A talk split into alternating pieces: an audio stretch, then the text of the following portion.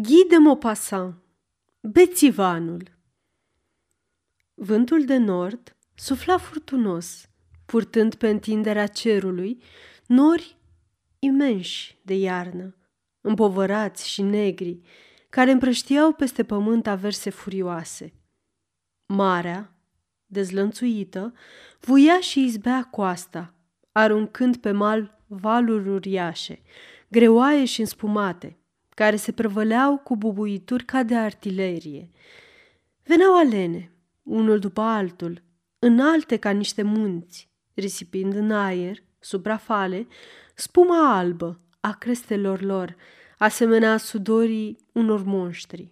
Smulgând artezia de pe acoperișuri, rupând cortinele, dărmând hornurile și aruncând în drum rafale de vânt atât de puternice, că n-ai fi putut merge decât ținându-te de ziduri, iar copiii ar fi fost purtați ca niște frunze și aruncați pe câmp, pe deasupra caselor. Bărcile de pescuit fusese rătrase până în sat, căci marea avea să măture plaja când fluxul va fi maxim, iar câțiva mateloți, ascunși în spatele pântecelui rotund al ambarcațiunilor răsturnate pe o rână, priveau dezlănțuirea mânioasă a cerului și a apei. Apoi plecau unul după altul, căci noaptea se revărsa peste furtună, adumbrind oceanul înnebunit și vuietul elementelor înfuriate.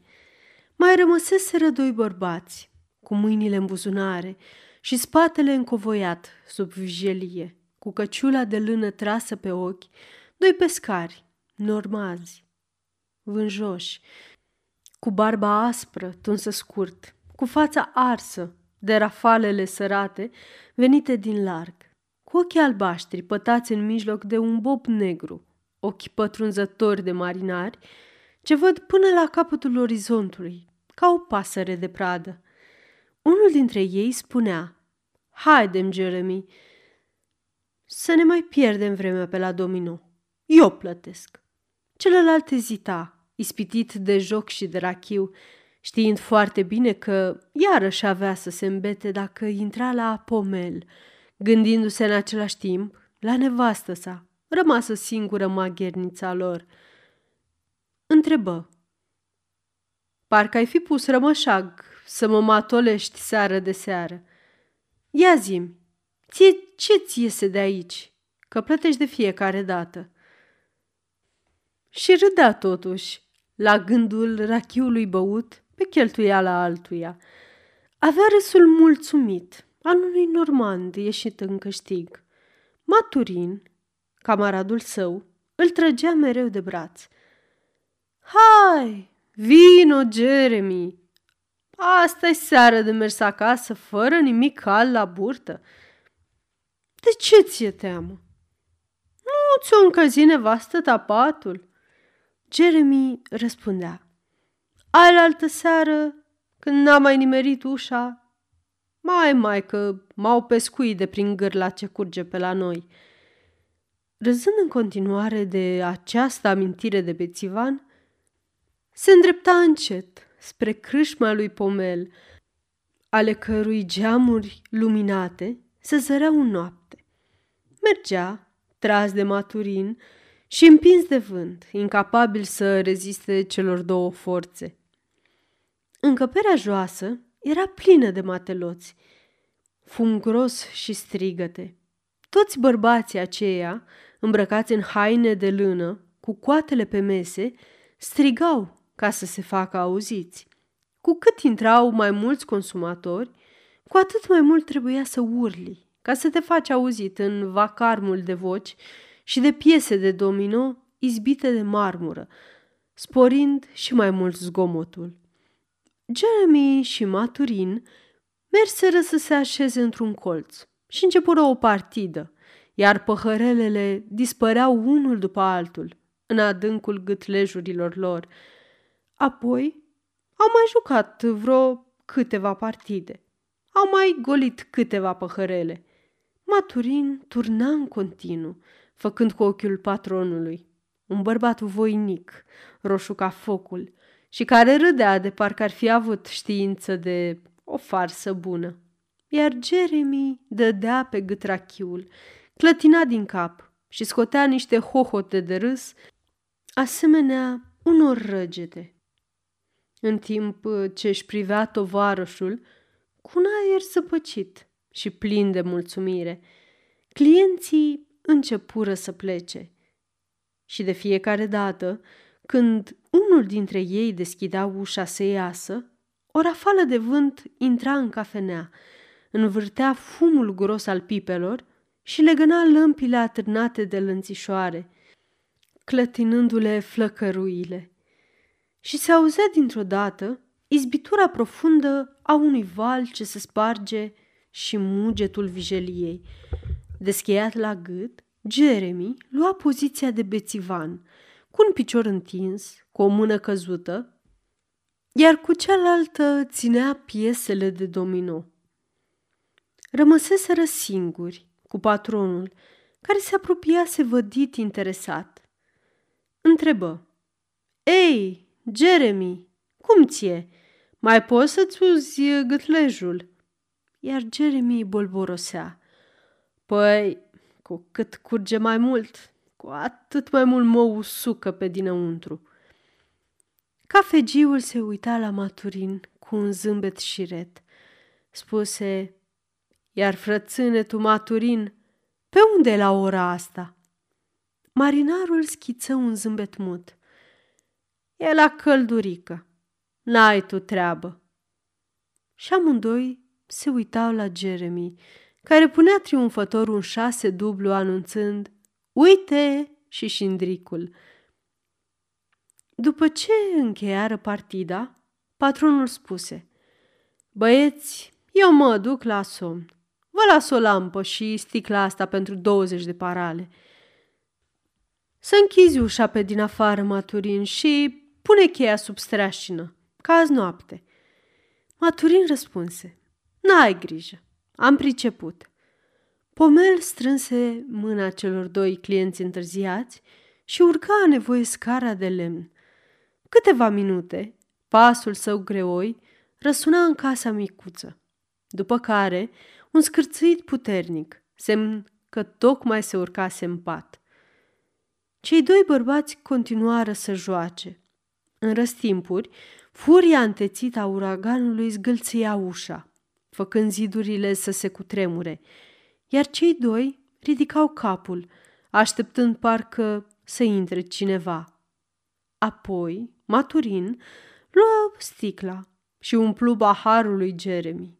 Dintr-o dată însă, orologiul suspendat de la bar bătu miezul nopții.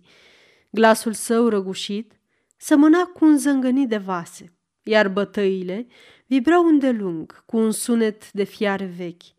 Maturin se ridică pe dată, ca un matelot ce ieșea din cart. Haidem, Jeremy, trebuie să ne cărăm. Celălalt se mișca a nevoie, luându-și avânt, sprijinindu-se de masă. Ajunse în sfârșit la ușă și o deschise, în vreme ce tovarășul stău stingea lampa. Ajunși în drum, Maturin închise prăvălia, după care îi spuse Haide, noapte bună și pe mâine. Și dispăru în noapte. Jeremy făcu trei pași, se clătină și întinse mâinile, dădu peste un zid de care se sprijini și începu să meargă poticnindu-se. Din când în când, câte o vântoasă, năvălind pe străduța îngustă, îl împingea înainte, făcându-l să alerge câțiva pași. Apoi, când vântul se potolea, se oprea brusc și, pierzându-și împingătorul, începea să se clatine pe picioarele lui nesigure de bețiv. Mergea instinctiv, spre casă, la fel cum păsările se întorc la cuib. În fine, își recunoscu ușa și începu să bâșbâie căutând broasca pentru a băga cheia. Nu reuși și începu să înjure nedeslușit. Începu să bată în ușă cu lovituri de pumn, chemându-și nevasta să-i dea o mână de ajutor. Melina! Hei, Melina! Și cum se sprijinea de batant să nu cadă, acesta cedă, se deschise, iar Jeremy, dezechilibrându-se, se prăvăli înăuntru, rostogolindu-se în mijlocul încăperii. Și simți cum ceva greu trecu peste el, pierzându-se în noapte. Înlemni, buimăcit, nebunit de frică, înspăimântat de diavol, de tot felul de fantome misterioase ale tenebrelor și așteptând de lung, neîndrăznind să facă vreo mișcare. Văzând însă că nu se mai clintea nimic, își veni puțin în fire, cu mintea lui încetoșată de bețivan. Se așeză încetișor, mai așteptă o vreme și, prinzând curaj, spuse Melina! Dar nevastă sa nu-i răspunse. Dintr-o dată, mintea lui întunecată fu cuprinsă de îndoială. Ceva neclar, ca o vagă bănuială. Nu se mișcă. Rămase acolo, pe jos, în întuneric, încercând să-și vină în fire, agățându-se de gânduri incomplete și nesigure, ca și picioarele lui. Întrebă din nou. Ce a fost asta, Melina?" Zim ce a fost că nu-ți fac nimic. Așteptă. Nu se auzi niciun glas în întuneric. Începea să înțeleagă. Da? Te știu eu. Te știu eu. El m-a îmbătat în halul ăsta. Știu acum. El. Ca să nu ajung acasă. Te știu eu. Și continuă. Zim ce a fost, Melina, că nu știu ce nenorocire mai fac. Mai așteptă puțin, după care continuă cu o logică greoaie și încăpățânată de un beat.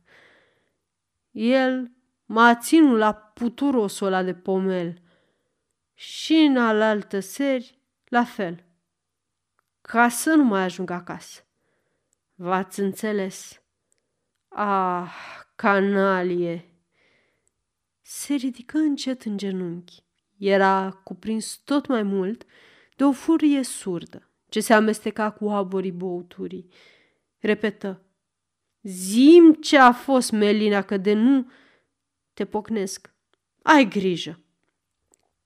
Acum era în picioare, fremătând de o mânie fulgerătoare, ca și cum alcoolul din corp i se aprinsese în vene. Făcu un pas, se izbi de un scaun pe care îl apucă și merse în continuare până dădu de pat. Îl pipăi și simți în el trupul cald al nevestei sale. Și atunci, înnebunit de furie, mormăi. A, aici erai ticăloasă și nu ziceai nici pus. Și, ridicând scaunul pe care îl strângea în mâinile lui zdravene de matelot, izbi cu o furie disperată. Din pat izbucni un strigăt, un strigă jalnic, sfâșietor. Atunci începu să lovească pe unde nimerea, ca la fasole, și curând nu se mai simți nicio mișcare. Scaunul se rupse bucăți, însă îi rămase în mână un picior și lovea într-una gâfâind. Apoi, dintr-o dată, se opri să întrebe. Nu vrei să zici cine era? La ora asta?" Melina nu răspunse.